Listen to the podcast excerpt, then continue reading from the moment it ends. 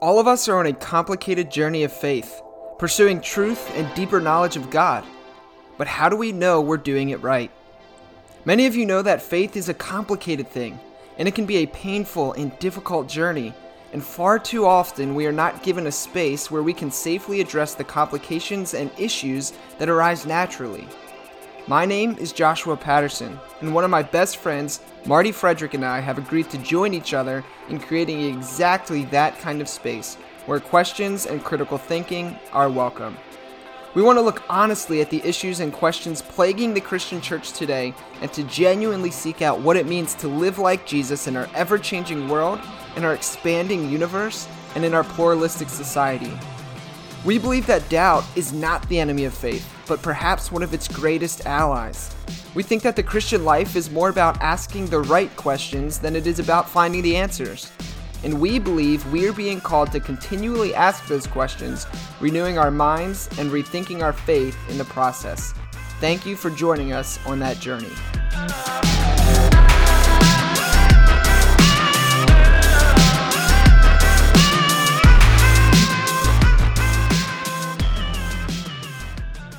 Well, welcome to a, another episode of the Rethinking Faith podcast. As always, I'm one of your hosts, Josh Patterson.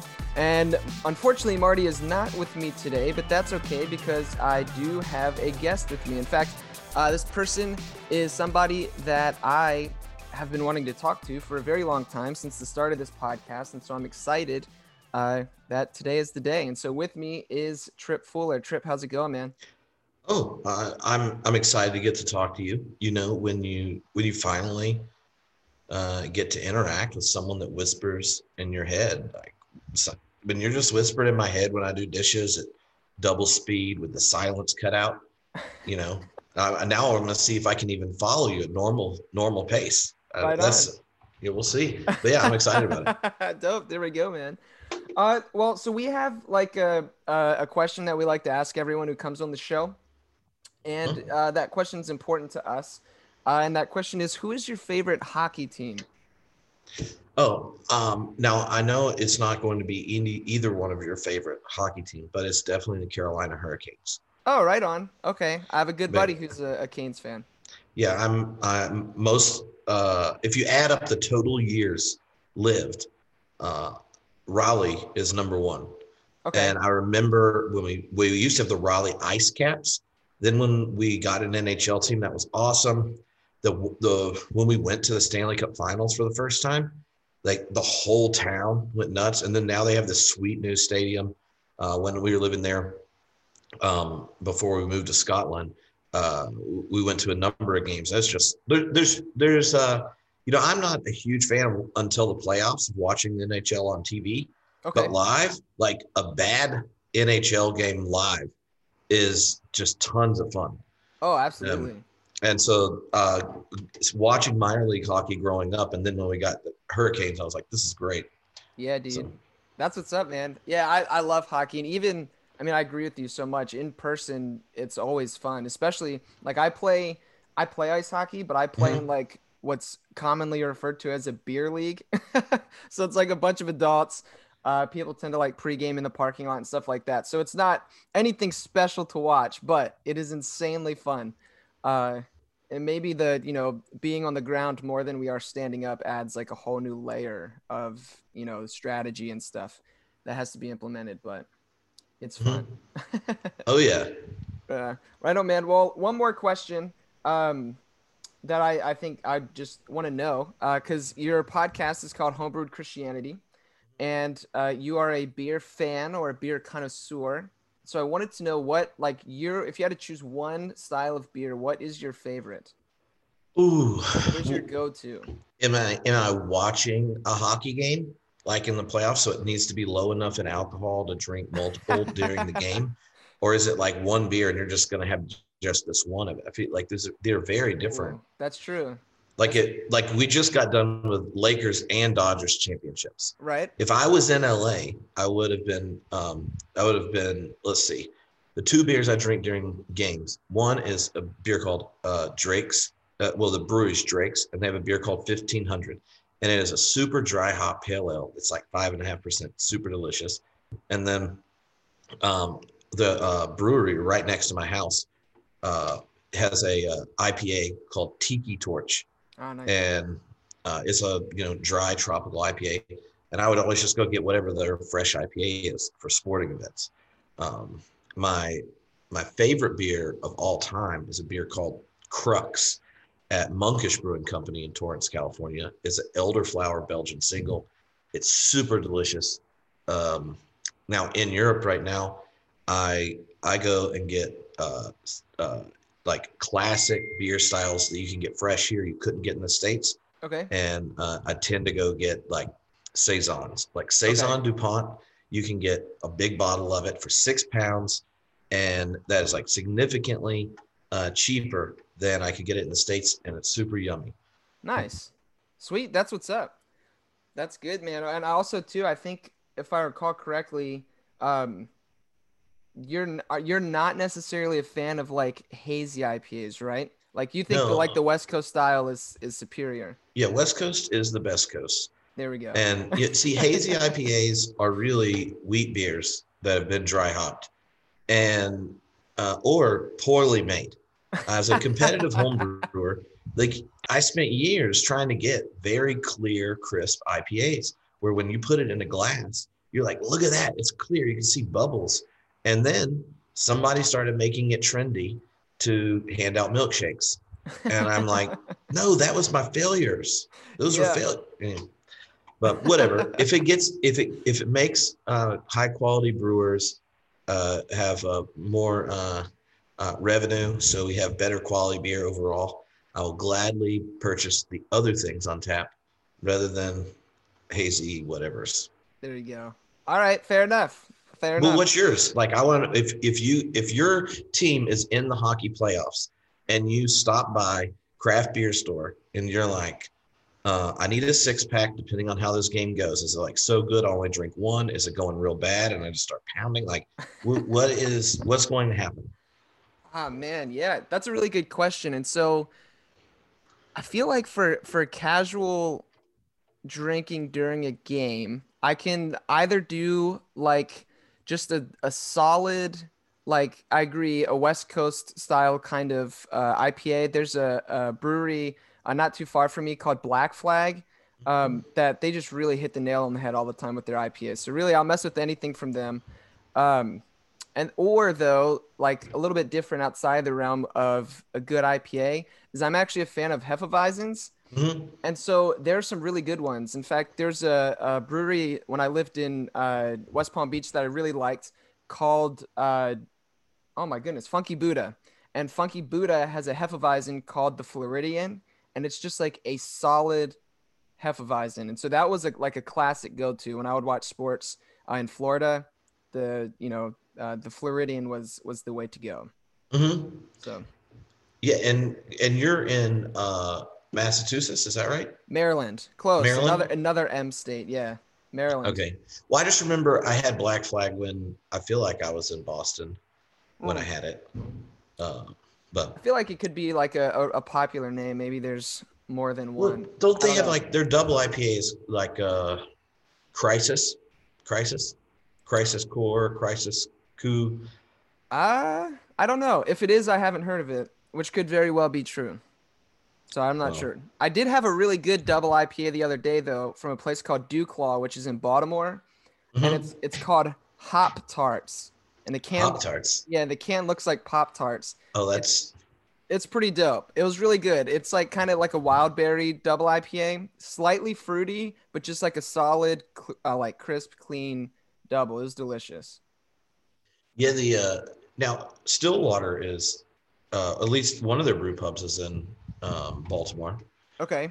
Yeah. The, the he I can't remember the guy's name. He has like I think a couple different places, but one of them's there, and he had, makes a saison called Cellar Door okay. that has white sage in it. Oh, Oh, interesting.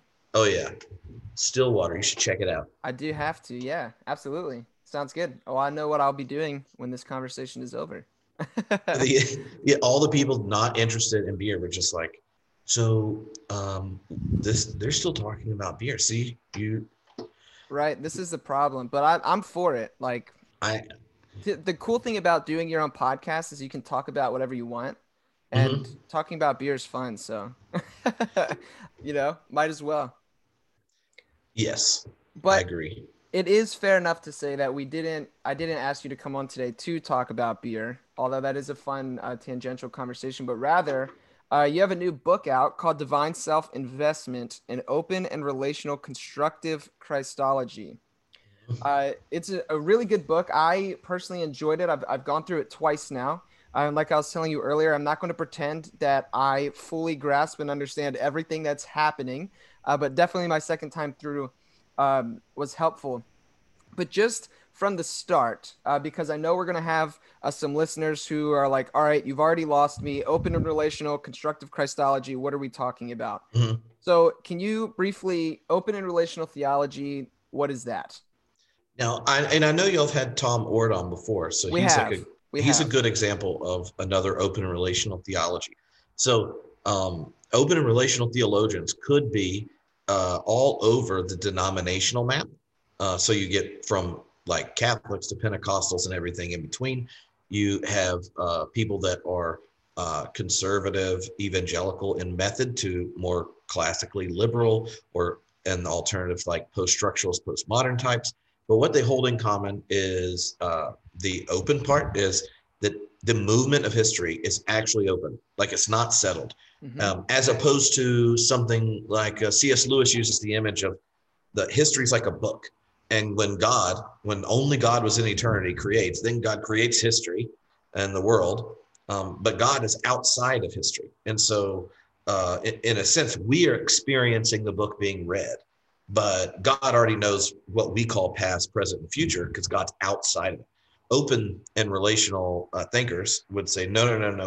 Uh, that the the what is the future is genuinely open, and mm-hmm. it's open. Um, the relational part is that in each moment of history, uh, God and the world are in relationship with each other, and so the world is affected by God. God is affected by the world uh, this means that unlike uh, classical theology, uh, God isn't perfect by not changing, not suffering, um, but uh, but precisely by uh, journeying with, suffering with, sharing our joys, all that kind of stuff. So the relational part is uh, about God's investment in this language I use in the book in the world, and the world ends up shaping God. But that relationality doesn't mean uh, that God is just like topsy turvy in some way of uh, changing God's character. The the other thing that most open and relational thinkers share is that the uh, loving nature of God is uh, uh, is is unchanging. Mm-hmm. So, mm-hmm. what does love look like if you're impacted by God and the world shape each other? It's different. Just like what is it when when you have uh, hurt someone you care about? The loving thing involves I'm sorry, I was wrong, will you forgive me? Which is different than at the end of a date that goes well and you're holding eye contact and you realize the kids go to bed and you're like, oh, junk, let's take a nap. You know, so like what they what love looks like is different. So open, relational, loving, and then the whole doing constructive Christology is well, there's these questions you Christians always ask. Now we're going to ask them with this these kind of deep commitments, uh, kind of shaping it. Mm-hmm. Sweet. Yeah. So, uh, uh, like a con within the realm of like a constructive Christology, then is there something that the the first word constructive would contrast with? Is there like another way to do Christology that is not constructive? Well, um, so in in the academy, constructive usually gets used uh, uh, as opposed to um, you know some people use systematic uh, okay, when they're doing okay. theology. Okay. And and then in that sense, uh, you're developing uh, an entire system and stuff. And like I touch on lots of doctrines out of Christology, but it's not like I wrote for my first academic book a, an entire systematic theology. I'm, I'm going to do that in my 50s. That's what yeah, I that's what I tell go. myself now. I might keep putting it off, you know. Yeah. Who knows? But uh, the other side is some people talk about uh, deconstructive theology and constructive uh, ones. So constructive in that sense is, yeah, um, uh, every proposal we give is a human construct, mm-hmm. and they're more or less accurate or more or less beautiful. Uh, but uh, that doesn't mean we should stop constructing. And so the the constructive task is one where like I am trying to bring together different resources, different um, uh, ideas, different voices, different critical reflections, but it is uh, theoretically a, a, cohesive, constructive proposal, um, and not um, you know uh, threads that take down different parts of the tradition or propose something but don't play it out. Mm-hmm. Uh, the I mean, you've read the book twice now. One of the things uh, that I did when even editing it and then trying to cut out quite a bit so people could finish the book, unlike right. a lot of theology books, uh, is how you cut it out so that the whole proposal's there. So the problems are that you might have are with a a full picture. Um, and so the goal was to present this con- constructive picture, but you could resonate with it and like it without going the whole way. But the compelling part, I I think for me was uh, let me try to put forth a big vision and then engage as opposed to arguing about one little question that you're you know dealing with. Sure. Sweet. Right on.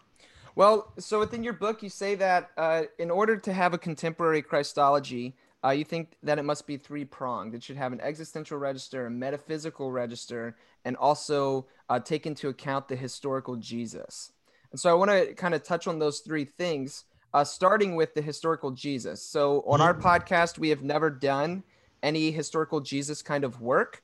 Um, that's something I would like to get to. Uh, oh, but cool. so what what is historical Jesus and why does that matter? Like just briefly for people who have no idea what we're talking about. Yeah, yeah. So um, I mean, when you think of just like the idea of rethinking your faith, right? Mm-hmm. And do you, you've had different guests that come on, and one of the things you notice is there's usually some question that sends you off right? And you, as a person of faith, you're like, well, I've been blessed by this tradition, but then I don't know about this, have this doubt or this question. And different individuals will have an experience or something that occasions a big doubt. Mm-hmm. Mine mm-hmm. came like really young when I was in fifth grade. Uh, I uh, and I grew up a Baptist preacher's kid in the South. So Fun. naturally, you read the Bible and pray every day, and you didn't know that there were humans that didn't. Yeah. um, and then you uh, make charts with Bibles because mm-hmm. why not? Um, the worst charts involve foreign policy. I didn't do any of those, okay. but um, it was it was uh, Holy Week, and I read the four Gospels, tell uh, narratives of Holy Week, and charted out what happened. And I called my parents in the room at night because I just finished the Gospel of John. It's Holy Saturday, and I'm like, "Mom, Dad, my Bible is broken." Have you all note? Look at my chart. Jesus doesn't die on the same day in my four gospels. and they're like looking at me, going, right, "We have a nerd." You know, yeah. like what fifth grader does this kind of face? you know, I've asked them in retrospect about it. In my mind, I'm having an existential crisis. Someone sold the preacher's kid a, like a screwed up Bible, and I'm like going through it, and I'm like, and the which day he dies on significantly changes how you interpret the death of Jesus, whether or not the sacrificial lambs being sacrificed. And I'm like going through like my problems with it, and then don't you think they should have got an editor? They should see the resurrected Christ in the same place. Like yeah. sometimes there's an angel, sometimes they're not. Did he need help rolling back the stone? That's weird. He just conquered death. Sometimes he goes through freaking walls and shows up, and other times well, I need an angel to move a stone. He's eating fish on one day, floating around the next, saying, Do you want to touch my hole? And then he's floating up, comes back down, floats back up again. What is this going on? You know, and I'm very frustrated. And my dad's just like, Yeah, uh, that's accurate. That's like what is in the Bible. And and I realized at that point that me, uh, that my I, I just assumed that the truth of it meant it all lined up and there was just one telling and this is the true one. And that's probably what actually really happened because what is really really true is what really really happened based on what a historian said. That is not what christians have ever thought. It wasn't until the enlightenment we had those ideas. Right. i didn't know i had learned them. And then i was disturbed to find out that the bible that has been canonized didn't meet my very enlightenment notions of truth demands. And so I got real frustrated. And out of that, uh, I, I started asking what the differences were and where did it come from. And that led to reading uh, historical Jesus stuff. That historians Um, uh, biblical scholars do a number of things with that. One is they pay attention to each of the gospels actually have a different context that we know where it emerged from based on kind of like where you date the text, the language, the questions that are being asked. Um, they also come from different types of communities with different concerns. So the Gospel of Luke is addressing much more of Gentile concerns in early church after they've been converted versus Matthew, which is more Jewish, even mm-hmm. though they have a lot of the same content. Um, then you get uh, the uh, context for interpreting them. Uh, Mark is the oldest gospel we have. It is dealing with the destruction of the temple in 70 and processing that relationship to Jesus versus um, the newest gospel, the Gospel of John, which is addressing the, the synagogues post destruction, no longer wanting Christians around because um, we let people join our churches that didn't get snipped, you know, which which which they're basically were just saying you should believe the Bible, right? And because the Bible's like, yeah, you got to get snipped to join our team. And Paul won an argument with Peter and, ever, and the actual disciples of Jesus that that wasn't necessary. And he's like, no, the Holy Spirit changed her mind, right? Yeah. So, like, if you just even look at the Gospels, they have different theological voices, and the church canonized all of them. Like, the, a giant multiplicity of divergent testimonies about who Jesus is and the life and what it means and what it means to be the body of Christ. The church is like, yes, and, uh, and then today, historians use those texts, knowing more about our historical context, and then try to figure out what we could say on the terms of history as a, you know, a, a, a, in scholarship about the person Jesus. And what do we notice when we put even those texts and things in historical context? Uh, you know, a popular one that, you know, stuck out to me early on. And I remember uh, arguing about religion and politics a lot at Thanksgiving because our family did it recreationally. Um, like when I'd learned enough about uh, uh, Second Temple period Judaism, the t- Judaism at Jesus's time. Well, when Jesus says, "Render to Caesar the things that are Caesar's, and God's the things that are God's," uh, he was not Thomas Jefferson. He was not thinking of the separation of church and state. Um, he, he, he that response was asking was, was when he was asked, "Do you pay your taxes?" Right by the uh, uh, Pharisees, mm-hmm. and he goes, "Well, do you have a coin on you? I, I happen not to have one." And then he says, "Whose name uh, or whose image and whose titles on it?" Well, they don't answer the question. They just say whose pictures. Caesar's. The title that's on it is Caesar, Son of God. Mm-hmm. Now, when Jesus looks at him, knowing that the biggest question facing Judaism is, do we cooperate with Roman imperial oppression? and make do to get by, or do we resist it? Uh, and then Jesus says to him, Will you give to Caesar what's Caesar's, Caesar, son of God, the thing everyone knew he didn't say, and give to God's what is God's? Jesus, and if you think about it historically in that context, was calling out someone who thinks that there's anything in all creation that's not God's. right? Like every every Jewish person knows everything in all creation. There's even the the joke. Uh, um, I think it's Ezekiel jokes about how many cows God has, because it's just funny. Like when the rich possess the cows and then they're exchanging them. He's like, no, right. all the cows are God's, right? right? So the historical Jesus, um, for me, was something I had to investigate because I thought the truth of the gospel was that it all lined up, it was all perfect, and it was all true in some surface level way. And what historical Jesus did was help me learn to read the text in context and then learn how they would have been heard in that place um, and then help me realize what parts of these narratives that we're reading are are a, a kind of narrative theology in a mm-hmm. sense about the the the risen Christ. So Jesus himself historically um, may or may not have advocated for the inclusion of uh, uncircumcised Gentiles, but the church came to that conclusion but the church was the living body of Christ. So then when you're communicating a narrative and it's not to be the surface, you may say things that are, according to us enlightened people, not accurate historically. And then in your head, you're like, yeah, we are the body of the risen Christ. This is what the Spirit has revealed to us. And the story is actually true. Yeah. But then we have this thing in us because we are just posted after the Enlightenment. We're just sitting there going, but is it real? Is it? Is right. it? And it all started with me was in fifth grade when I realized that my Bible wasn't actually broken. Um, and and I think this book and the one before it are both so much connected to uh, realizing how much more vibrant and rich the account of the faith is when you're not just defending the surface. Mm-hmm, mm-hmm. And yeah. you get to give the gospel writers their own voice back, right? Yeah. Like all of a sudden, Matthew, Mark, Luke, John have very different Christologies, and they're all in the Bible. Mm-hmm. And think of how many Christians feel like if they just have a little bit different idea than the person sitting next to them at church, they don't voice it.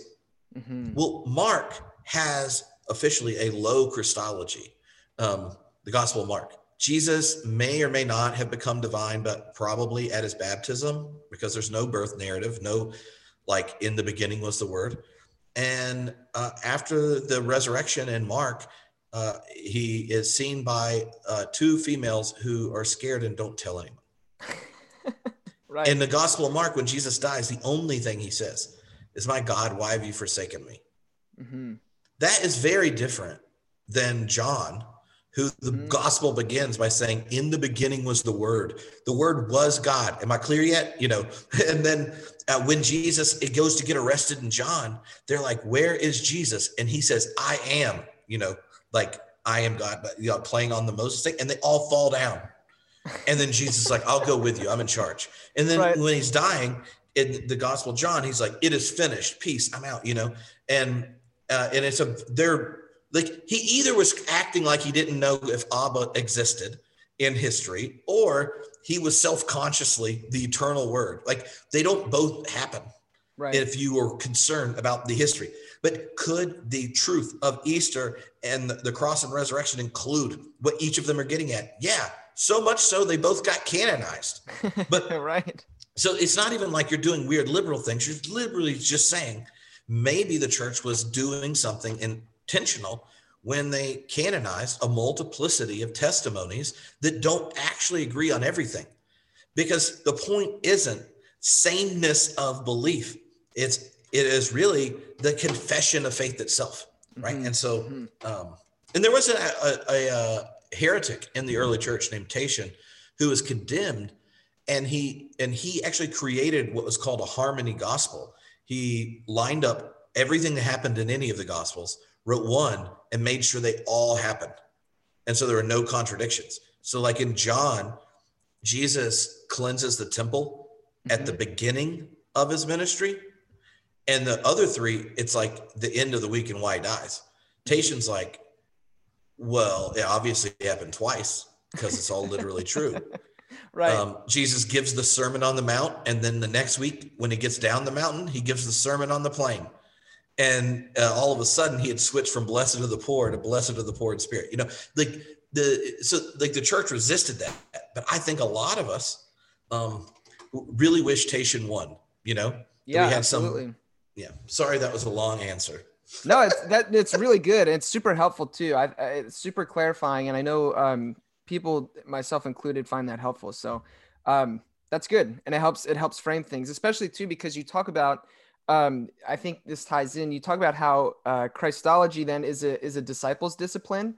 Um, it's it's uh, I forget the the exact language you use, but you're talking about it's it's it's not just um, it's like a recognition. I think is is the word that you use. Mm-hmm.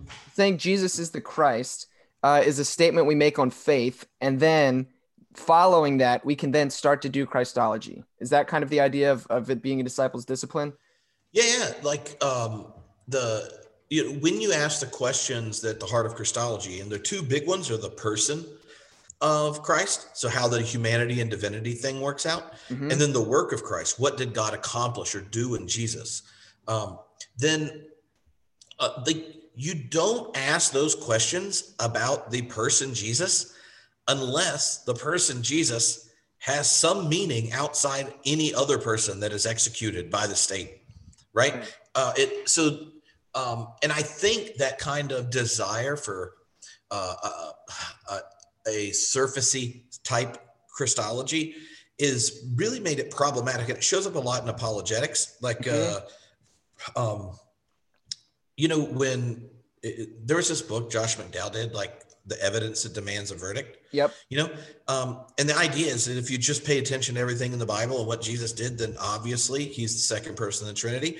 Or um, you see it in the C.S. Lewis when he's like, Jesus is a liar, a lunatic, or Lord, as mm-hmm. if like those are the only live options, right? Um, because of it, it, which it's problematic if you know New Testament studies, but like, all of those type of things presume that the goal is the the identification of Jesus as the Christ, and that it's if you're just honest and, and rational and thoughtful, that's true, but if you look at the gospels the first big confession peter's doesn't go that way right? He's sitting around they're all hanging out with the disciples and jesus goes well who do the people say i am?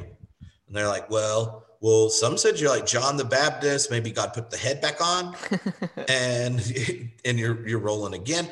Others maybe elijah came back he didn't die he's supposed to come back when the messiah is going to come. What if you're that? Um, and then today you get the the same type of things. Like if you just there there's so many different ex- accounts of what you could say about jesus. Like uh, well if you just read isaiah 53 5 because you were a Stryper fan then you would know that uh, this evidence demands this verdict and he's he's the messiah and the lord. And, and um, or historical jesus scholars do it right? Where um, the jesus seminar uh, someone like John Dominic Crossan said she's a wandering cynic sage that practices open table. Uh, his open table commensality was offensive to religious, cultural, and political standards alike, and like in this historical reconstruction. And they, the the then Jesus says, "Well, who do you say I am?" And Peter says, "You are the Christ, Son of the living God." But Jesus' response to that isn't obviously that's true right. He says, he says, my heavenly father revealed that to you. Mm-hmm. And so, you know, for me, Christology involves uh, the encounter with Jesus as the Christ to recognize, not because it's demanded, but because of the gift of faith, that in this person, you also talk about what it means to be you, right? I'm a disciple. I've given myself to this way, this community, this this practice. And when I talk about Jesus, I'm not talking about just some dude, even one that has really cool ideas. You're talking about uh, the mediation of God, the revelation of God. And so Christology, being a disciples discipline, is important because it's only as a disciple that you talk about this historical Jesus with a metaphysical register, right? It's really about who God is, mm-hmm. and an existential register that it's about who you are. Because from the earliest church, um, what happens? We are baptized. We die to an old self and rise to a new one. Or um, you, you're a new creation in Christ, right? From the earliest moments, who you are and is re-given. You're given a new life in Christ, and who God is is something the early church couldn't talk about without telling the story of Jesus. Mm-hmm. And so, if Christology is something you do as if you're not existentially engaged, in that way, I think we miss uh, we miss the point. And in the academy, that can happen because, like every topic, it turns into something you do um, and uh, start talking about. And I think a unique element of Christi- of Christology is it involves that type of existential engagement. Like, unlike if we asked about God, like I'm teaching a philosophy of religion class right now, and there are seven religions and atheists in the class, and we can have debates on the rules of philosophy about whether or not there is a God and then what God would be like. And no one is is like privileged because they happen to have some, you know, whatever their tradition is they come from. Right. Uh, but this isn't about like Christology. It doesn't work that way. So, um, and acknowledging the difference, I think, is uh, helpful. Yeah, most definitely. And so, um, what kind of what you then do in your book is you you uh, kind of, if I understand correctly, there's kind of been two ways almost of of one doing Christology, a Christology from above and a Christology from below, and oftentimes they kind of get pitted against one another. But what you're trying to do in your book is kind of build a bridge between the two. Is that do I understand that correctly? Yeah, yeah, and and you know, Christology from below are ones that begin with the historical Jesus. They construct a historical Jesus and then see what what of our Christian confessions we can get from that, because now we have a real firm, trustworthy authority, namely history and reason. Mm-hmm. Others, but start from above, and they're like, well, we already know what the answer is because God showed it to us.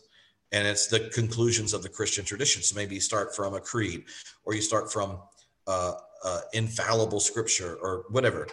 Uh, um, and then the act of Christology is really interpreting uh, the conclusions you start with, right? Um, the Christology from within is saying there are benefits from knowing the tradition, its conclusions, its conversations, its its discussions, and they benefit and shape everything. Also, there are benefits from engaging in critical, faithful reflection, the historical Jesus and stuff. But the uh, just like the disciples in the New Testament, you can get the title correct and get the content wrong. Mm-hmm. Uh, so, you know, right after that story of Peter's confession, uh, Jesus says, Well, I'm going to go to Jerusalem because it's packed full of corrupt religion and uh, corrupt politics. We're going to have ourselves a showdown. And Peter, it's like, Whoa, whoa, JC, as you know, you're enlightened brand manager. I just want you to know direct confrontation with imperial power, not good. They're going to kill you. and Jesus says, Get behind me, Satan. Right. So, uh, the, James and John, after the transfiguration, um, uh, or right before it says, you know, w- when you come into your kingdom, uh, we want to be on your right and left. And Jesus is like, do you have no idea what you're asking for? Right. They're thinking you're going to be like Caesar, but nice. Right. And he's like, I'm going to a cross. Yeah. Um, and so the, the, the thing for me is that Christology from within is an affirmation that we can't in our kind of postmodern context uh, not engage in tradition but we can't uh, like recapitulate it as if the world is the same. And we also can't uh, build things that are somehow closed, final, rational, or determined just by what historians can give us or, or whatever. Um, but the bigger challenge for Christians around Christology is discipleship. Mm-hmm. The, the thing that was problematic for the disciples uh, was not whether or not they thought Jesus was the Messiah. That was you know, kind of an established thing. The problem was they wanted him to be different than he really was. It was right. the content of his character and the call to participate that was the problem. And you don't wrestle with those um, if the whole time you're deciding whether or not the confession itself is legitimate.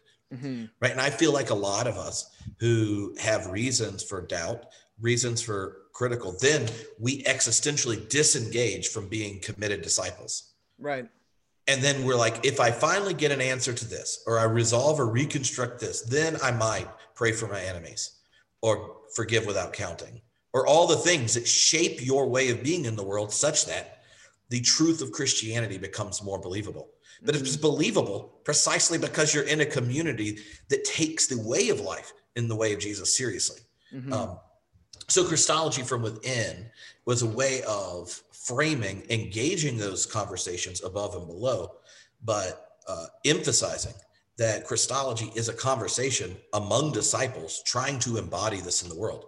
Yeah. So insistence throughout it about the relational nature of God. And then how does Jesus model a relationship with God? How do we participate in that model? What does that mean for the believing community and disciples? The the the emphasis on relationality through is because you know in one sense you could have a whole like a second book that is like here's what this actually means for christian discipleship. Right. Anyway. Yeah but no that that's so good because and i think the discipleship piece is so important because this is one of my major frustrations um, that i tend to run into and have within uh, especially western christianity today is is people uh, seem to want and or perhaps I, I should say it differently people have been sold the idea that Jesus is savior and the Lord bit has become kind of optional. The discipleship bit that oh that's what like those high level like good Christians do. They do the discipleship mm-hmm. stuff and that's because we've built our our our Christologies, our understandings of salvation solely around the cross rather than actually taking into account and and you know um, placing that conversation into the larger context of Jesus's life and ministry. Mm-hmm. So I think the discipleship thing is super important. Oh yeah, yeah, and and and I would put it this way, just for me, like yeah, go for it. Uh, I don't, I don't know if I would stay Christian because I thought these ideas were cool. Okay. You know what I mean? Like I'm a Christian because I I continue to require Jesus to explain my own relationship with the world and my encounter mm. with hmm. the divine. Yeah. Um, and so uh like the other day, I don't I've done a bunch of interviews, you know, about this, and then I'm responding to people's like in academic context articles and things. And yeah. uh, one of the academic criticisms that came in, I was reading it and realized that because of the type of book it is, I didn't put um, like it was like I had vignettes of things I did as a minister to explain why I said something. like you, like if it was a book largely for um, like a public audience or whatever, and like a you know wasn't that nerdy, I would. But um, the discipleship thing, I and I put it in the written response. We'll see if the they publish it. But I, I told a story of um, as a minister at a, a progressive Protestant church denomination, UCC, when I was mm-hmm. in Los Angeles doing my PhD. Uh, when people join the congregation or are interested in it, most of the time they didn't have religious baggage at all. They were just spiritual free agents of sort. Maybe they connected with the church in a uh, and I because of political involvement and activism around ecology or sure. something like that. Or um, we worked a lot around Prop 8, like the getting rid of the gay marriage ban and things like that. Mm-hmm. Um, that could have been the first step uh, or something. And then, so when you're doing joining the church, you're not like dealing with people that grew up Christian and think you're, they're like, I haven't even read the Bible before. And uh, this kind of stuff. I, I did a class where we were going through the liturgical text with everyone for whatever the week is. And it was this Abraham sacrificing Isaac. And I like planned this beautiful talk. And halfway through just reading the text, someone raised their hand. God told him to kill his kid, you know. And if yeah, you know yeah, that yeah. story's there, like you just are going like, what can we do with this? This is crazy, right? He this guy's like, that's offensive.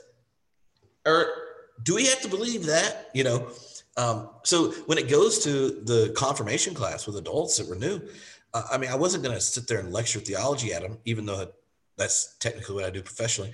Um, the uh, we created uh, groups where you did experiments in truth, where they would be walking through one of the gospels slowly, and then for a month we would come up with an experiment around a teaching of Jesus. And I did a bunch of those with a bunch of different groups, and it's amazing that I mean, it's based on actually what Jesus did, right? He yeah. dodges almost every good theology question. Yeah. and he consistently uses those as opportunities to tell stories that people write dissertations about, and we still don't know exactly what they mean, called parables. Yep. And then he's like, why don't you try this weird, crazy discipleship move? Like, sell what you have and give it to the poor. Or like, you know, these type of things. Are, so uh, in doing it, say like we took uh, don't judge, right? And and we came up with an experiment that every time anyone in our group, and they're like, I don't know, 10 ish or so adults, uh, then you would just text a name, the first name of the person you judged, and everyone would get it because it's a text group, right? Mm-hmm, mm-hmm. Get it and like say you you're I text Josh because I'm just totally judging you right now, and I text it to the group. They see it and they say, God, you made and know and love Josh completely. Give Tripp the eyes to see him as you see him, and the courage of faith to love him as you intended him be loved. That's it. But then in the week, in the when we get together, we process it. By uh, uh it, most adults are not in a community that thinks that practice is worth cultivating. Sure. Then week three, someone texts themselves. So if I texted the whole group Tripp, and all of a sudden they're like, God, you made a know and love Tripp completely. Give him the eyes to see himself as you see him, and the courage of faith to love him as you intend to be loved. That week, then it gets real. I've done yeah. that with multiple groups. It always happens around week three or four. Someone texts themselves. Then 90% of the text are you texting yourself because you realize that underneath the activity of judgment and hypocrisy and all this stuff is that most of us don't really think the most true thing about you is that you're the beloved of God. Sure. And then when when you start to believe things other people say about you, you're not good enough. Right? When those lies, because they disagree with God's affirmation that you're the beloved, when those lies become true about you, then the very diff like deflationary moves to your being, you start doing to other people. Mm-hmm. Well, you get done doing this for a month, real adults doing it for a month, and then you go, Well, is Jesus the Christ, Son of the living God? You want to know what the answers are going to be? They're not going to be, yeah, well, uh, but what's a historian think? Or, right. well, obviously, because these prophecies line up correctly, the response out of it is is the way of Jesus given, modeled, and now mediated in this Christian community is this access to life deeply. Do you feel more human in this? So human that there's a dignity to being human that you may not have recognized, and all that. Like, so you, you, see what I'm saying? Like that's yeah. Christology from within. That doesn't yeah. mean I don't love historical Jesus stuff. That doesn't mean I don't ask questions about religious pluralism and how that relates, or particular understandings of the atonement and all that. But Jesus and the, his primary insistence was what the community that that uh, that gives him allegiance looks like, how they relate to each other, and underneath it is, and this is open, maybe an open relational theologian talking, that our relationships work so much better when what you cultivate is awareness to the one Jesus called Abba's presence, mm-hmm. Abba's affirmation of you. Mm-hmm. And when that affirmation shapes you, then you get called moment to moment to extend the boundaries of your love even to your enemy. And then to extend what you put up for grabs even to your whole your, your whole being. That changes the way we relate to our possessions, our privilege, our power, our prestige. It means we to have this, we're called to have the same mind be in us that is in Christ Jesus. You see, like it, it, it, it's not like you don't get to those questions most people ask. And there, it's not there's not possible answers. It's just you have bad answers if you aren't participating in the body of Christ and yeah. trying to live in integrity with it. Yeah, straight up. I, I think that's that's a great way and a, a perfect example. It, it puts words and like actual lived experience to this idea um, that I've, or not, yeah, that I've been um, stumbling across more recently within the last year or so. Uh, but this idea that there is a there's a, a deeper level of knowledge than just ideological claims, but it's it's there's an experiential knowledge that once you experience uh, the divine, once you have an experience with the living God, with Christ, um, those things actually do something. And like because of the experiential knowledge, uh, for me at least, my experience of God and my experience of Christ, and when I live into the ways and the teachings of Jesus, and like you said, my love expands, um, mm-hmm. humanity feels deeper. Like all these things are are then true experientially.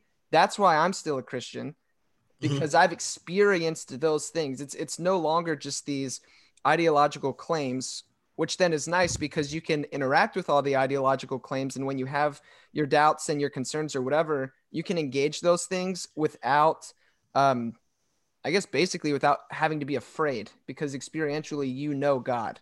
And I think that's huge.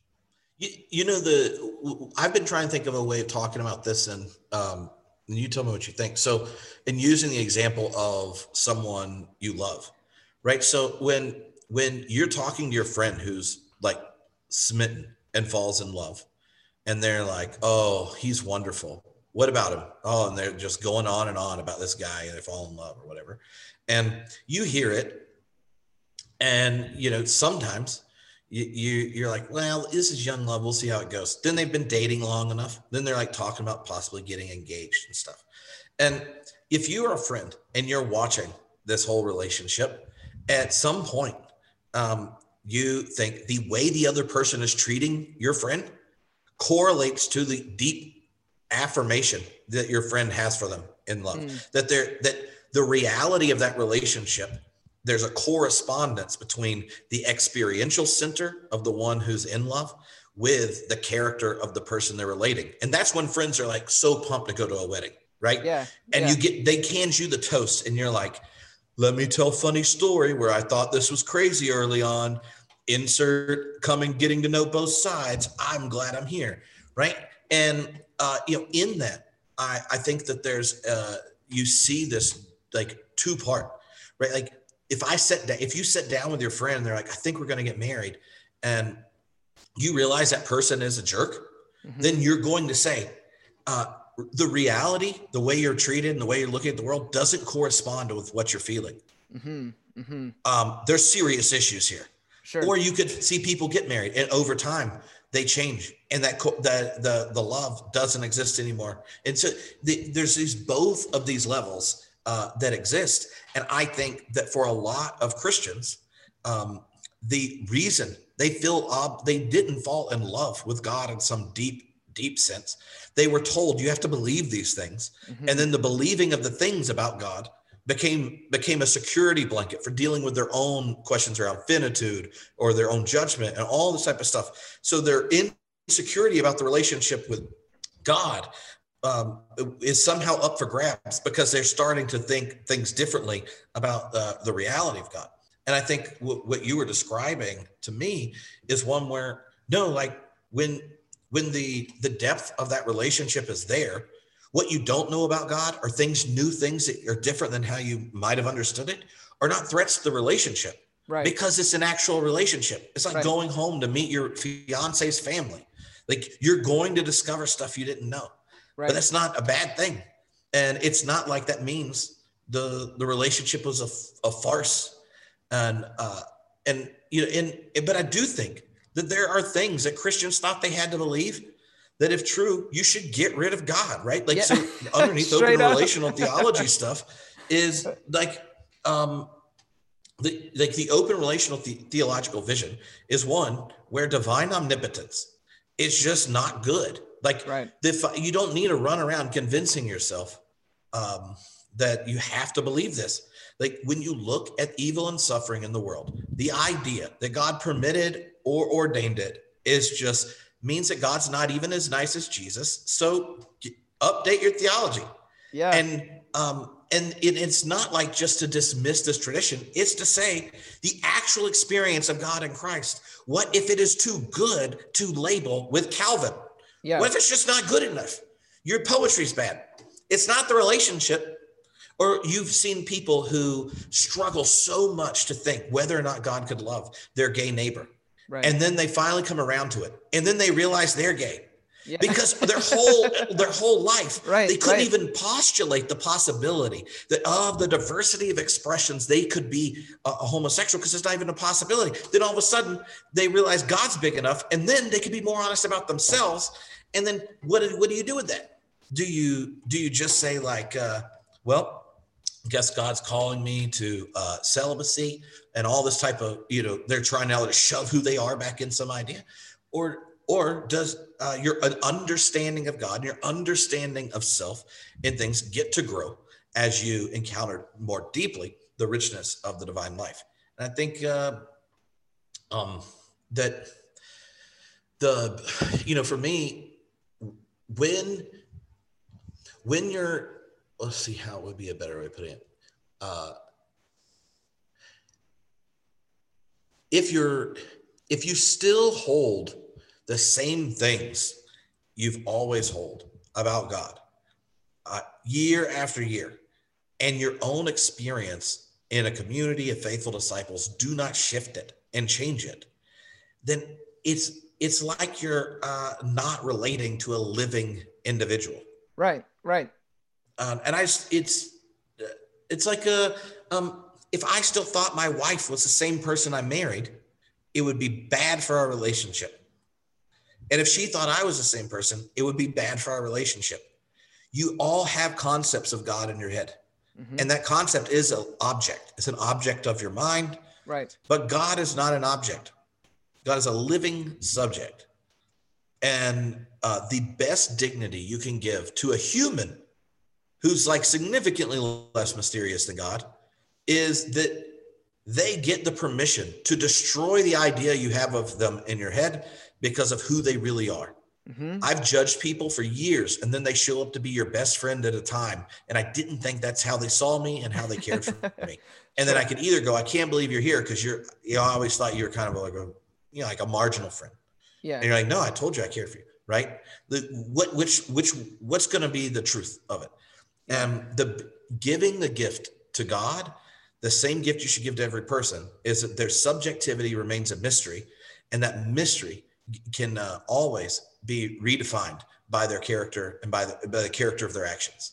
Yeah. And as Christians, like God tells you who God is in Jesus. And so I'm just shocked how many Christians find it offensive that God should at least be as nice as Jesus. Right. it's actually crazy. Yeah. And I think to this again this just this is such a good demonstration of um this language i've been toying with uh, this idea that um the the Christian faith is a journey of becoming, not one necessarily of arriving. I mean, I guess eventually, somewhere in the future, there will be some kind of ultimate arrival, whatever that means. Um, but our faith journey is just this this journey of becoming, uh, where we are interacting with a living God. Like so many people act as if like they don't like they'll affirm Jesus rose from the dead, but then they don't act like they actually believe that Jesus is somehow active and present today, or that God is somehow active and present today.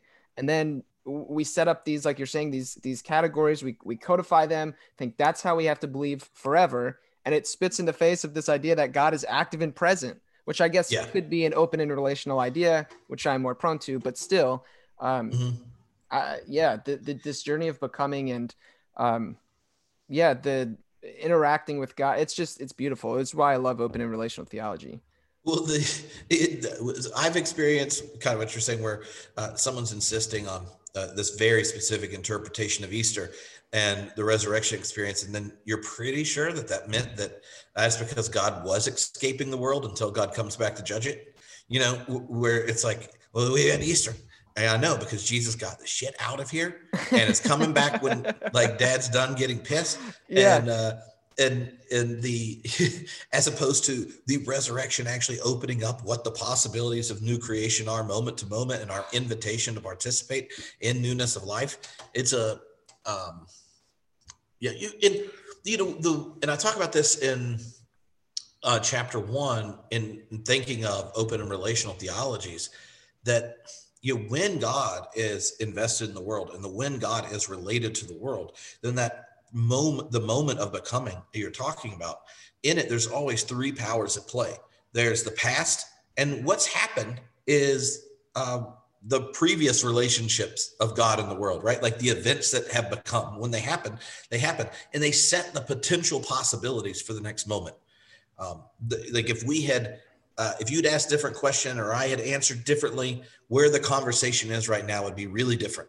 Absolutely. Uh, because the past creates the possibilities. I like to think of it like a, a slice of pizza. You know, like the tip, what just happened, and then there's like the the crust connected to that slice, and then um, so the past is one power. Then in process thought and in open relational thought in general, um, there's the call of God or the lure of God or the where the possibilities that are available to that next moment of becoming.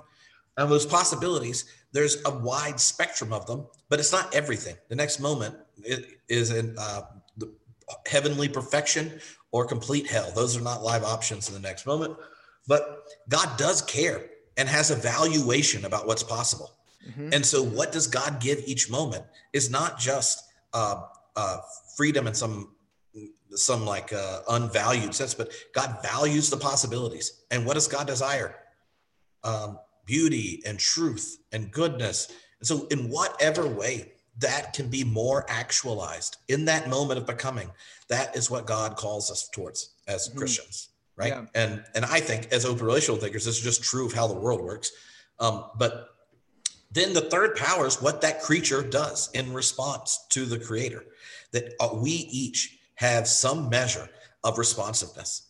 That level of responsiveness changes based on our own subjectivity. Like a tree is significantly less able to respond to the world and mm-hmm. possibilities mm-hmm. than a mouse, and a mouse yeah. is less so than uh, human and such. And, and the humans vary, right? Like your ability to respond uh, in moment to moment changes in over your life. Um, and um, for me, if I have spent enough time in uh, in prayer, and if I'm not really hungry and in traffic, my ability to attend to beauty and goodness is significantly higher. Yeah. You know, so it's not like this is some, uh, it's always obvious uh, sense, but each moment you inherit the past. There's valued possibilities, and God desires the most beautiful thing to come into being. And then, in whatever way you can contribute, you have your own contribution to make. And if we are, can attend to God's call, then more beauty and goodness come into being. But all three powers are at play. And so much of our problem, I think, as Christians, is when we think um, that we can either change the past and then we become bitter and resentful for what's happened, and we can't change it. You can't pick where you're thrown in the world. Can't pick your family. Can't pick you. You can get hung up about what you do, have done in the past, and it ain't going to change. Yeah. Um, right. And then some of us wish that we could be responsible for what other people did and not ourselves. right. And so think of uh, as a parent, this happens, or and it happened when I was a youth minister. If kids acted crazy, right, you're just like all of a sudden embarrassed, like somehow you were in charge of them, or your kid acts their age in a grocery store, and you start freaking out. Um, but you can only be responsible to other people with your actual agency that you actually have at a moment. You can't be responsible for them. But if you do, then you are what? Wanting to control them. And you know what bad parents do? They try to, and then they hit their kid and force them around. They don't like teach them to cultivate responsible uh, responsibility with their own agency. They force them to go do things, right? Well, a lot of Christians think God is worse than a mediocre parent. Yeah. they think that God isn't just responsible to us, helping us cultivate a deep sense of self, helping us come to participate more in mind. They think, like, you want to know what perfect deity is? It is the dad that's so mad his kid got a B plus that he walks with him to school, holds his pencil, and then makes him do good.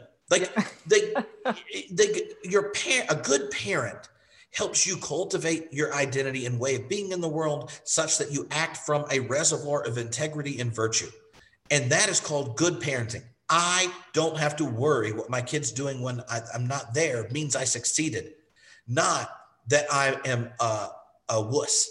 Yeah. And somehow, like, we're like, no, uh, that might be good parenting, but you know what good Abba-ing is?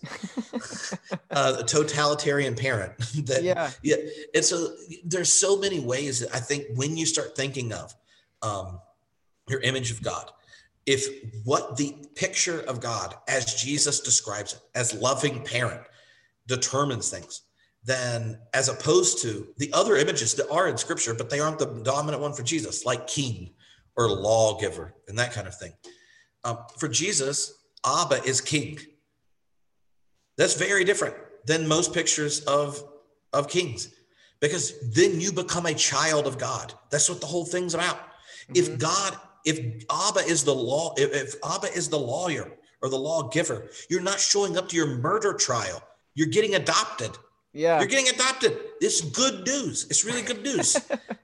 and Jesus tells us, I think, that, that at the heart of the Christian life is this form, this shape of life where you are attending to the presence and affirmation and call of Abba.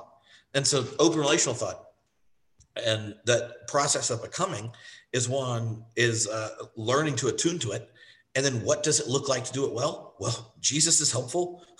and um, anyway, so that was a long excursus, but I do think thinking of the three powers in any moment of becoming helps us realize like what we're actually responsible for is what we can do.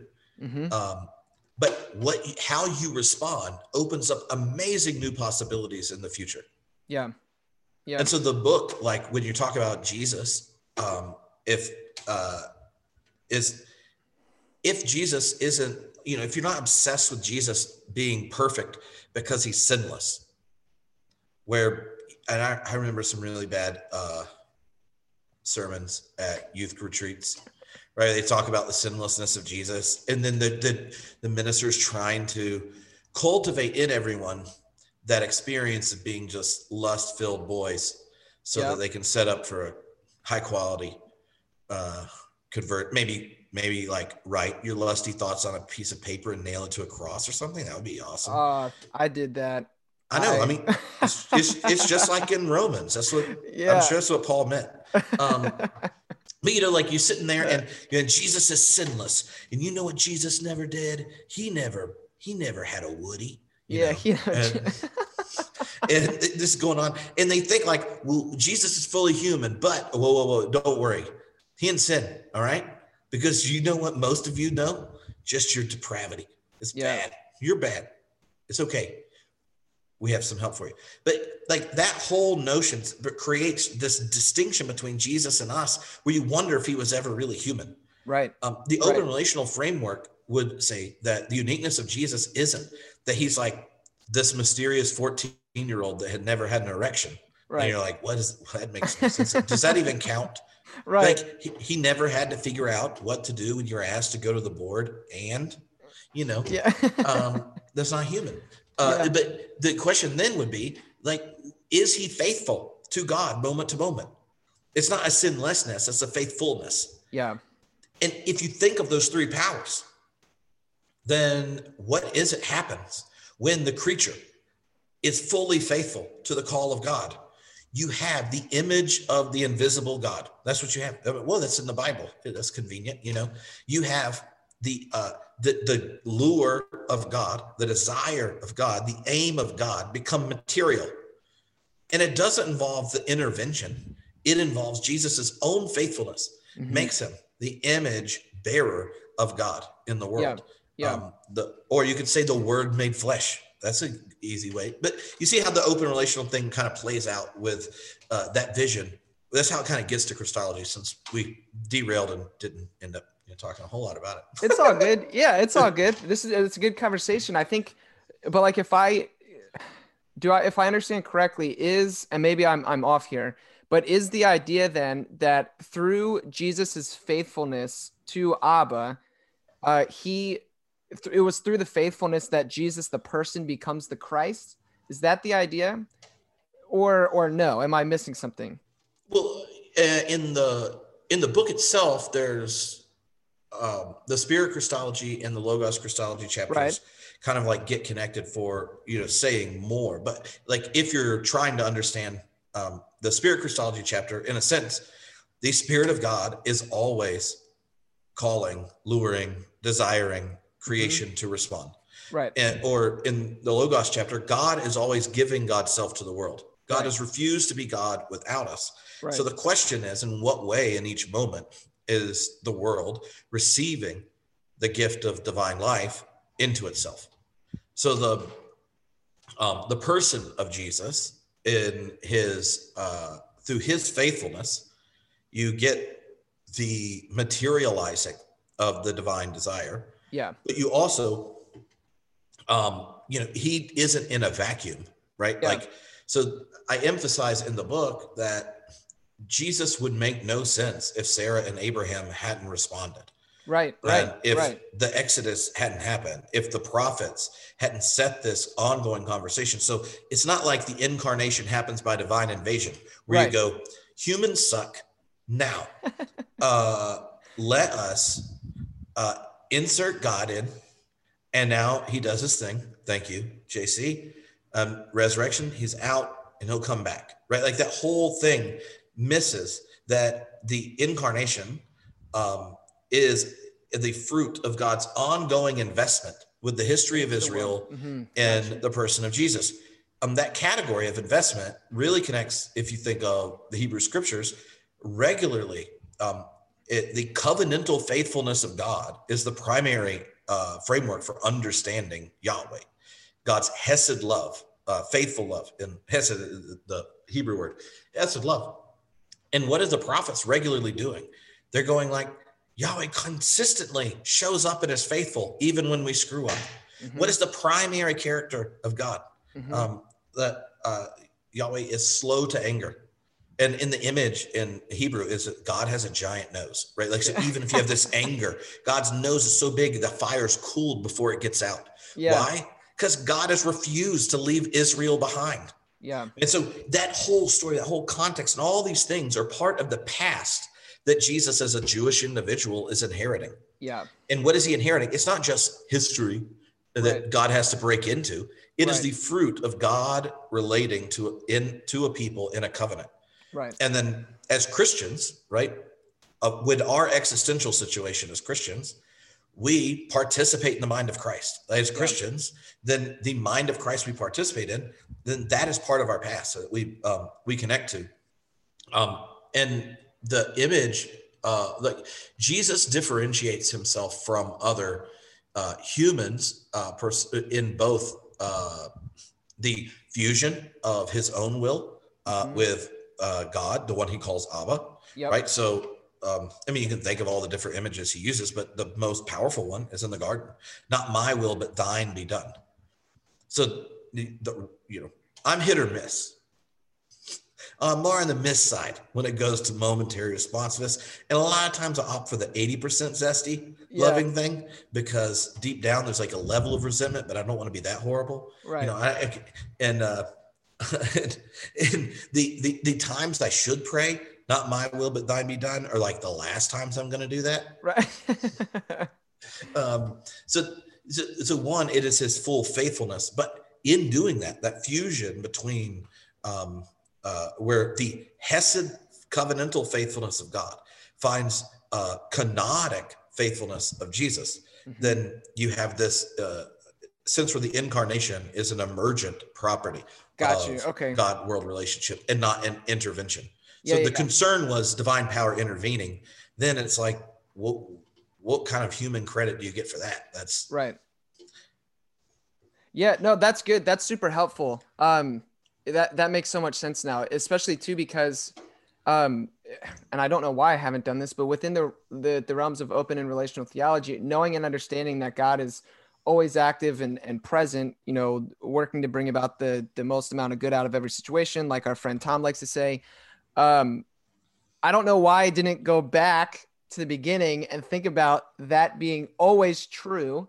And then because of that always being true god always interacting with creation then of course uh, jesus emerges out yeah i got it. Right on.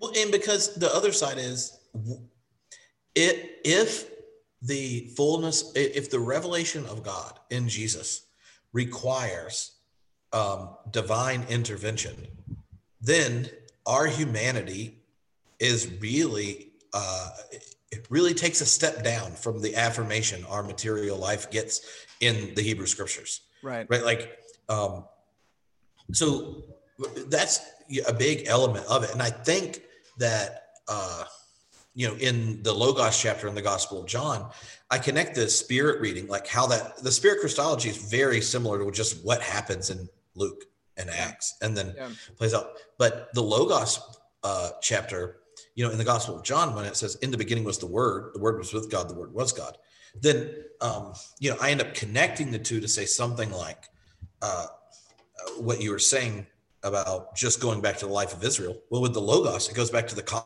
cosmos. Yeah. So then, as an open and relational thinker, when you tell the big story of creation and you're thinking cosmic Christ, you say something yep. like, um, uh, "When God." Uh, when God is invested in this world, uh, God is always invested for the growing, uh, for growth in subjectivity of creation, responsiveness, depth of community, things like that. And you're like, so what does that look like? I don't know.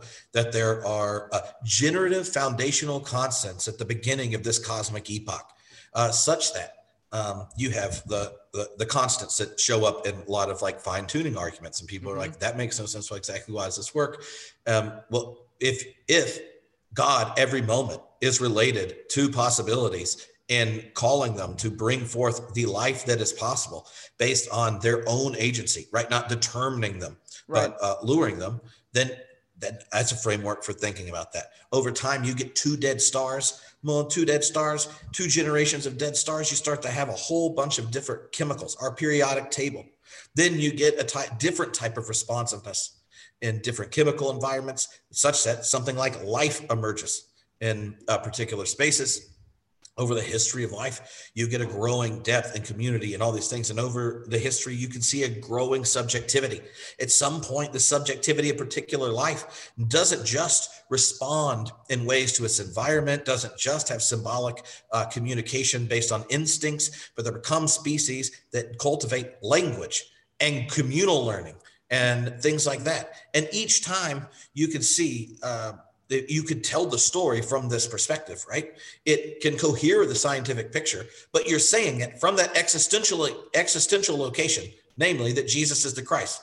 If you're sitting there and you go, the image of the invisible God is this uh, uh, this kenotic, self-giving uh, love, then you can look and retell the history of the cosmos, which is what John is saying when he begins his gospel and goes, Now there was this homeless first century Jew. and that's what the reason and rhyme and love and life of the cosmos looks like in the flesh. Mm-hmm. Right? That's the prologue of John. And yeah. so I'm saying like we could do that. And open relational theology spends way more time on religion science stuff.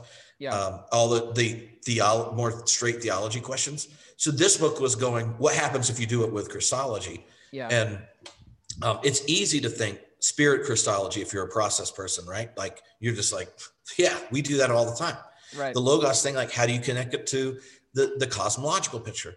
Um, so you anyway, sorry, that was a I get going if you don't cut me off. I love it. No, it's so good. Well, actually, Tripp, uh, prior to this uh, conversation, I was talking to uh, another mutual friend, Dan, and I was like, Dan, I'm interviewing Tripp tomorrow. What advice do you have? And Dan said, Well, let Tripp go because all of Tripp's best stuff comes out when you just let him loose. And so I was like, Sounds good to me. That's that's less work for me, and I I get the benefit of hearing all the really cool stuff, and then people don't have to hear me say dumb stuff because we get to listen to all the really cool stuff. And then I get to interact with the really cool stuff and and have it connect in my mind in real time. I like it. Yeah. So I don't know. It's fun. I enjoy it. But uh, one one other thing that I did want to uh, touch on here before we wrap up, just because I it's um, stood out to me so much. Um, and then I love how uh, you then apply it at the end of your book. But when it comes to salvation, um, this idea put forth by uh, theologian Andrew Sung Park of Han. Mm-hmm. Uh, I was first introduced to the concept of Han. I read a book called uh, Jesus of the East by a, a theologian named Phuc Luu, uh, who happened to study under uh, Park, like that's his mentor, and that's where I first encountered Han. Um, but then within your book, I, you either you explained it differently or you gave a bigger picture of it that just I was like, holy crap, I love every moment of this. so can we talk about Han a little bit? What is this idea and how does yeah, it play yeah. into the conversation? So the and maybe like why Han, uh, what what the problem that made me you know pick direct engagement with Andrew Sung Park, other than I just really like his work, is one of the problems when thinking about salvation is most of Western Christianity has either got a narrative about salvation where you, Jesus is kind of like the moral example, or you have this penal substitutionary atonement type thing. Yep. And the story you tell about salvation is built for the guilty person. So I did something wrong. And then they say, well, you repent, confess your sins. God is faithful to forgive them. And so uh, if you are a violator and violated your neighbor and harmed them, then we have a salvation story for that. Billy Graham professionally told America about it regularly, um, and we know what to do. The problem is, uh, yeah, everyone in some way uh, is a uh, sinner, but all of us also have different ways we've been sinned against. Absolutely. And when you have been sinned against, and then you want reconciliation and healing from God.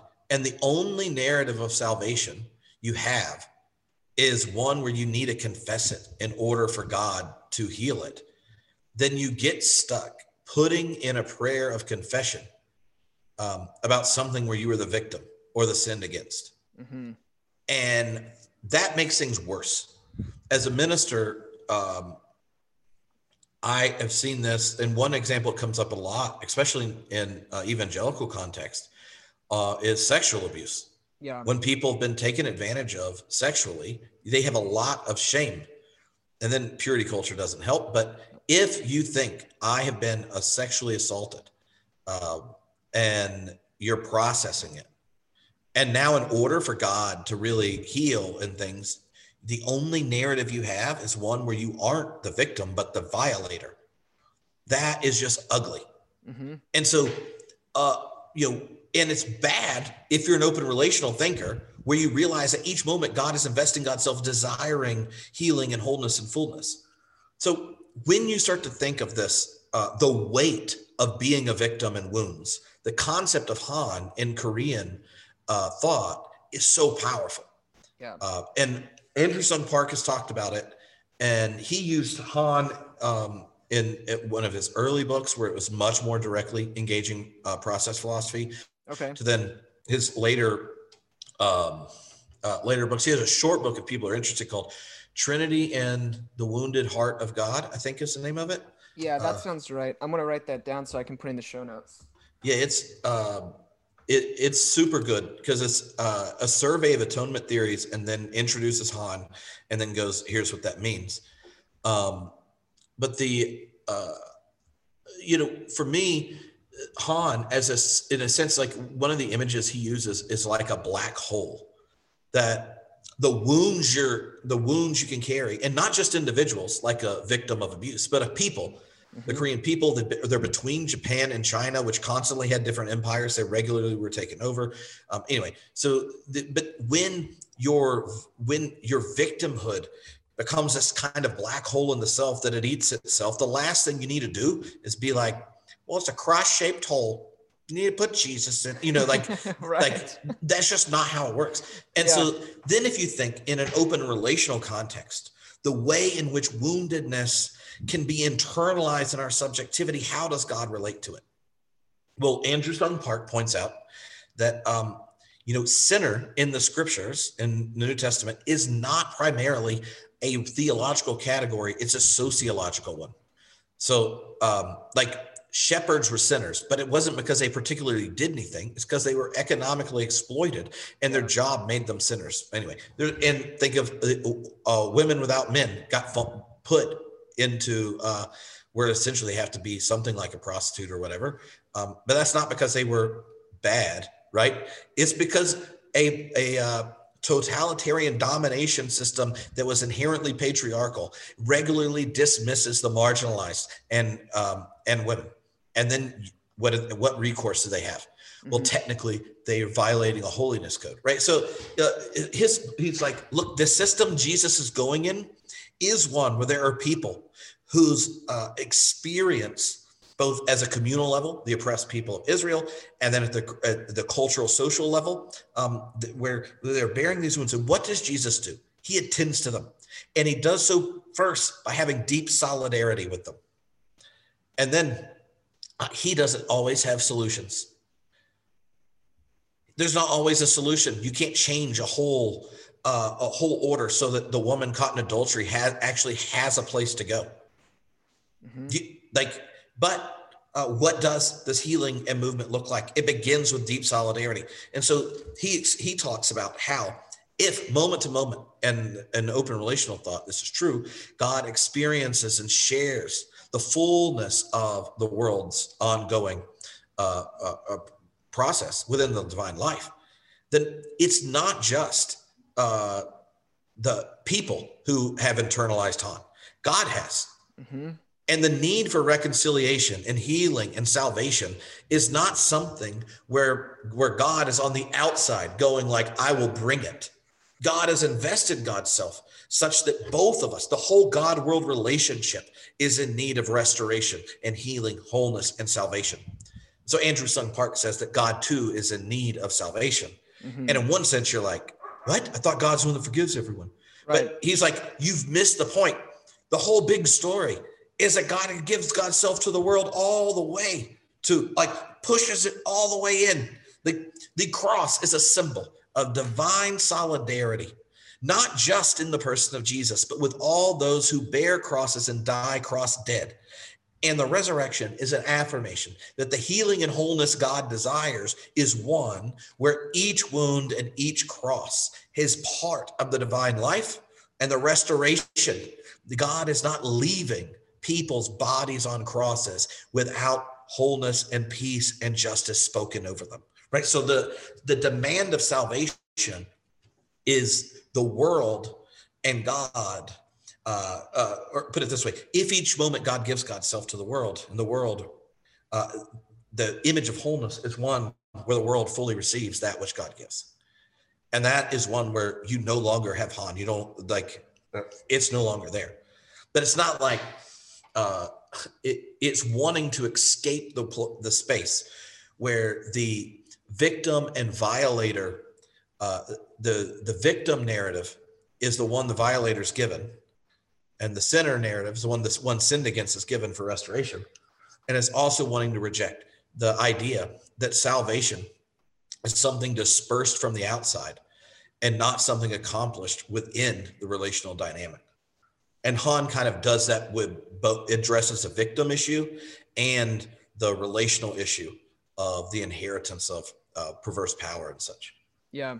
Yeah, that's really good. And that that was super helpful too, because I think it also helps break us out of, and I mean, you said this, but it, it helps break us out of like this individualistic, like hyper individualism of like Western Protestant Christianity. Um, and and takes sin, I think, more seriously um, because then it's it's communal and it's it's looking at and engaging the fact that um, uh, like it's not just I, I it's not just that I need forgiveness or something like that for something that I've done, but you, if I were to like sin against you, you need something as well. You need to be healed and restored and redeemed from that. And then the the relationship, the what I think what I like about this is I, as I see it playing into and pushing towards um, what I still cling to be my ultimate hope, the restoration and redemption of all things. Mm-hmm. Um, I mean, I'm a huge NT Wright fan, so that's that's where I'm going to go. Um, and I hope that's that's the hope that I look for. But I also think then um, it also seems to, and I'm just making this connection now, so maybe it, it, it doesn't make sense, but it seems to this idea of Han and then the the healing of Han seems to push towards a good understanding of some kind of ultimate reconciliation or, or Christian universalism, whatever language you want to use. Because um, if the, at the end of the day, God is trying to restore and redeem all things and heal the Han of the world, uh, not only within the world itself, but within God's self, um, then at least in my mind, it seems like the natural progression of that would be some kind of ultimate reconciliation. I don't know. Does that make sense? Yeah, the um, you know, around that uh, the, the, image of divine self-investment it was really trying to uh, push back to the or, or, at least where it originated for me. Now it got used for a lot more but um, in open relational thought there are theologians who want to preserve the idea of omnipotence in a, as an option essentially for god later to make sure you get this eschatological hope right? Got so you. okay. they'll say something like God creates a world out of nothing. And so, like, prior to there being a world for the more uh, orthodox expressions of open relational thought, like the the image of God is a much more classically omnipotent God's hanging out in God's self, and then creates a world. And now there's a world that has agency. God is in some way limited because God's not the only uh, agent. So God like ties a hand behind God's back. You get self limitation. See, it's like Jurgen Moltmann. Um, and I think N.T. Wright says something similar, though he's like a biblical scholar, so he's not interested in always answering theologians' questions directly. So, right, exactly. Uh, um, so the uh, but the the in a sense the self limitation is to say like yeah, the open relational framework is how we relate and all this kind of stuff. But if we need to untie that hand to get eschatological hope accomplished, then all of a sudden got to be like pow pow right eschaton um and you know for, for me there's like a number of problems with it but one of them sure. is like what how big's the kill list got to be for you to pull, pull that hand out right. you know right. i feel like we've gotten past that point and i yeah, know how much shit people, has to go wrong yeah yeah so there, there, there's you know there's there's that response but the other is um why is our our assumption about the nature of divine power really uh, cosmic Caesar that then we modify with Jesus, as opposed okay. to the other way around. So the book yeah. is what if God's power is always the self giving one, self investment? How does our image of the power in Jesus then become to shape or thematize our picture of divine power? So the book is exploring the a doctrine of God where the power, the, the, the, our understanding of God is thematized by Christ mm-hmm. in mm-hmm. a big way um, and so the open and relational philosophical background is one that coheres with how God is revealed in Christ, as opposed to you fix your philosophy, divine action kind of stuff, and then you inter- use it to interpret Jesus. I try to let them both interpret each other. Okay. Your open relational vision of God helps you think through how God was in Jesus. How God was in Jesus in open relational context then helps you answer God questions. And uh, and ultimately around the eternal hope thing is based on the difference between the infinite God of love and the finite world.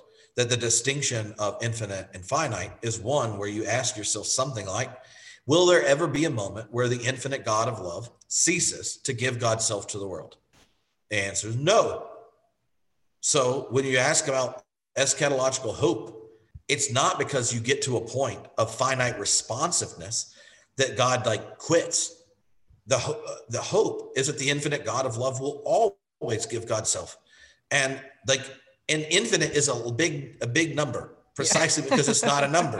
right. And so the, it's that distinction that hope is nested in, not a um, uh, a potential divine power that shifts the terms. Okay. Uh, that, that is on a holdout. Uh, and you know, I I came to that conclusion and was in working through in the book, and have since then been reminded uh, in working on some uh, other things for early church stuff that that's not too far off from what Origen basically says in the early church. He says, uh, and he calls them just like the basic teachings of the apostles, which I wish okay. these were basic teachings to everybody. In his mind, right. they are. Um, he's like, well, God made the world. God's infinitely loving. Um, real love requires freedom, so we're not determinists. Um, and there's no time God won't be infinitely loving. So I'm probably a universalist. And he goes, we debate whether or not Satan gets saved. Yeah.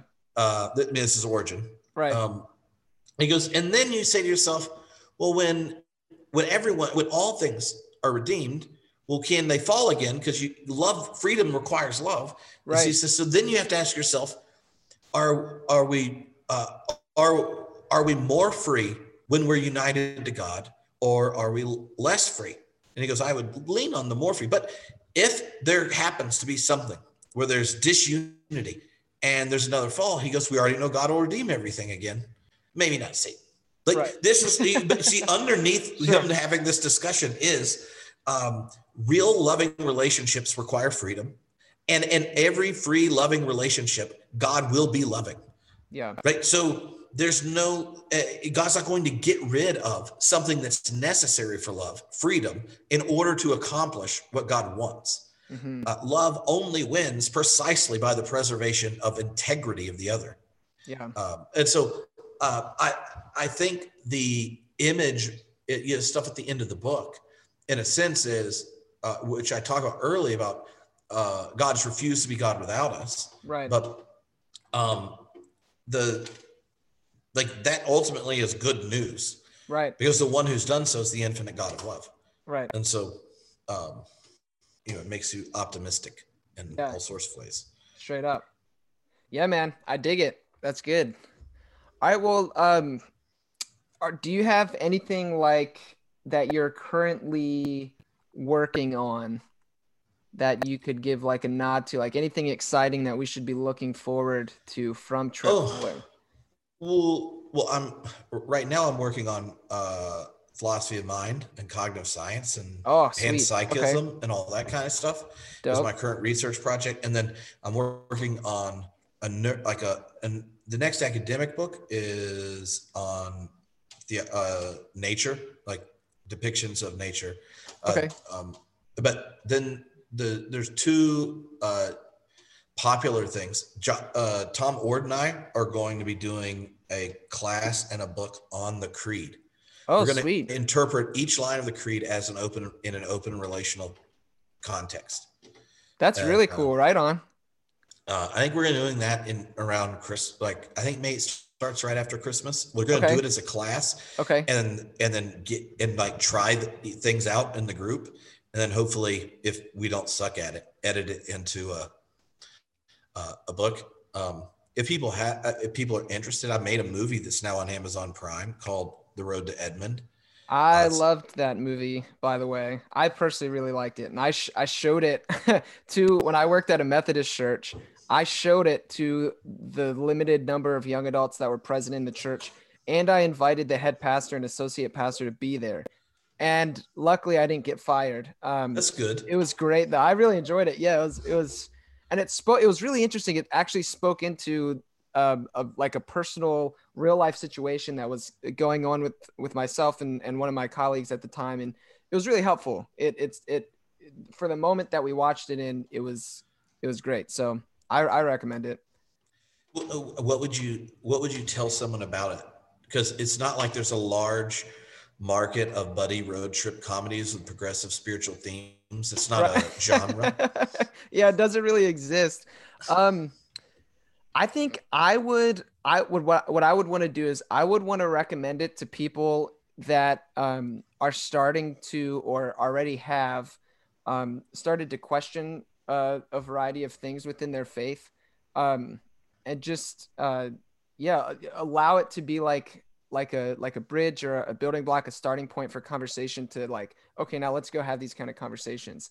Um, it was really interesting and helpful talking with the young adults the other young adults at the time just uh, specifically around the the issue of homosexuality because that's kind of mm-hmm. like one of the main things the movie's uh, focused on um, it helped a lot with people in that conversation um, yeah i don't know i i think also too i would want to recommend it to uh, maybe the all the wrong kind of people that like maybe want to get an idea as to okay why do people have these like more mm-hmm. progressive thoughts or something because i think oftentimes at least in my experience um, pastors uh, have people that start to ask questions or to uh, go through the process of deconstruction whatever and then they don't know what to do and so those people are stigmatized. And so pastors haven't been prepared and equipped to help people mm-hmm. ask these kind of questions.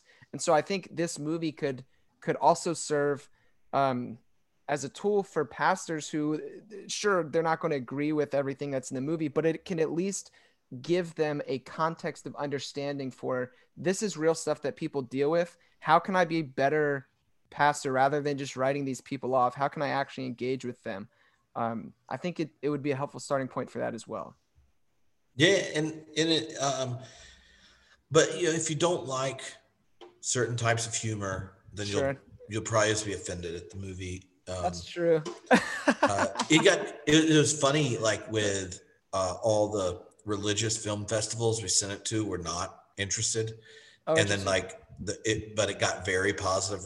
Like it won best comedy a couple times, and like uh, LGBTQ film people were like, "Oh, this is great." Yeah, uh, and then you we had. Uh, a number of responses from people who you know had left church behind because they were in some really conservative context and are watching the movie and are like, I don't know, it's religious. And then by the end of it, they're like emailing me their whole long story, uh, going like, "This is an option. This is a type of Christianity." You know, uh, so it was it was fascinating, especially if like my normal interaction are with people that enjoy hour and a half long nerd conversations. Yeah, like to then come up with a way of of you know presenting something that in a medium a lot more people could engage. So yeah, this yeah. fun.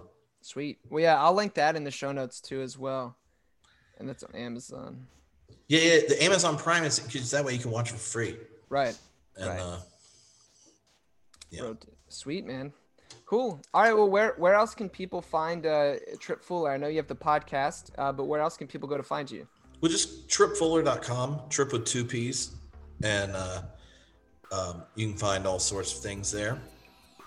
Um, there'll be links to the book and uh, all if you get real bored and want to listen to a thousand or so podcast episodes, I started in 2008, so there's a lot. Yeah, you're one of like the early adopters of podcasting. I know if I hadn't joined earlier, I'd have to try harder. But now it's like I've been doing it so long that uh, I wouldn't know what to do if I wasn't. So sure, sure. Sweet. just just keep doing it. Right on, man. Well, yeah, this, this so this has been awesome, man. I've really enjoyed it. Thanks for for hanging out today, and uh, definitely we should do it again sometime. And uh, I'm gonna bug you a little bit if you don't mind. Drop you a few uh, Facebook messages every once in a while or something. Yeah. These kind of conversations are super helpful, and, and me personally, um, I'm super interested in uh, Jesus-centered theology, and then taking that um, and having it interact with open and relational theology. Mm-hmm. Um, and I think your book does that, um, or, or uh, to an extent does that. And so that's exciting to me, and I'm specifically interested in that. So, cool. Down to have conversations. All righty. Sweet, man. All right, Tripp. Well, have a good one. And uh, for the listeners, as always, go Caps. And the Carolina. Yeah, the, the Canes. The Canes. Go Canes. Peace and love, guys.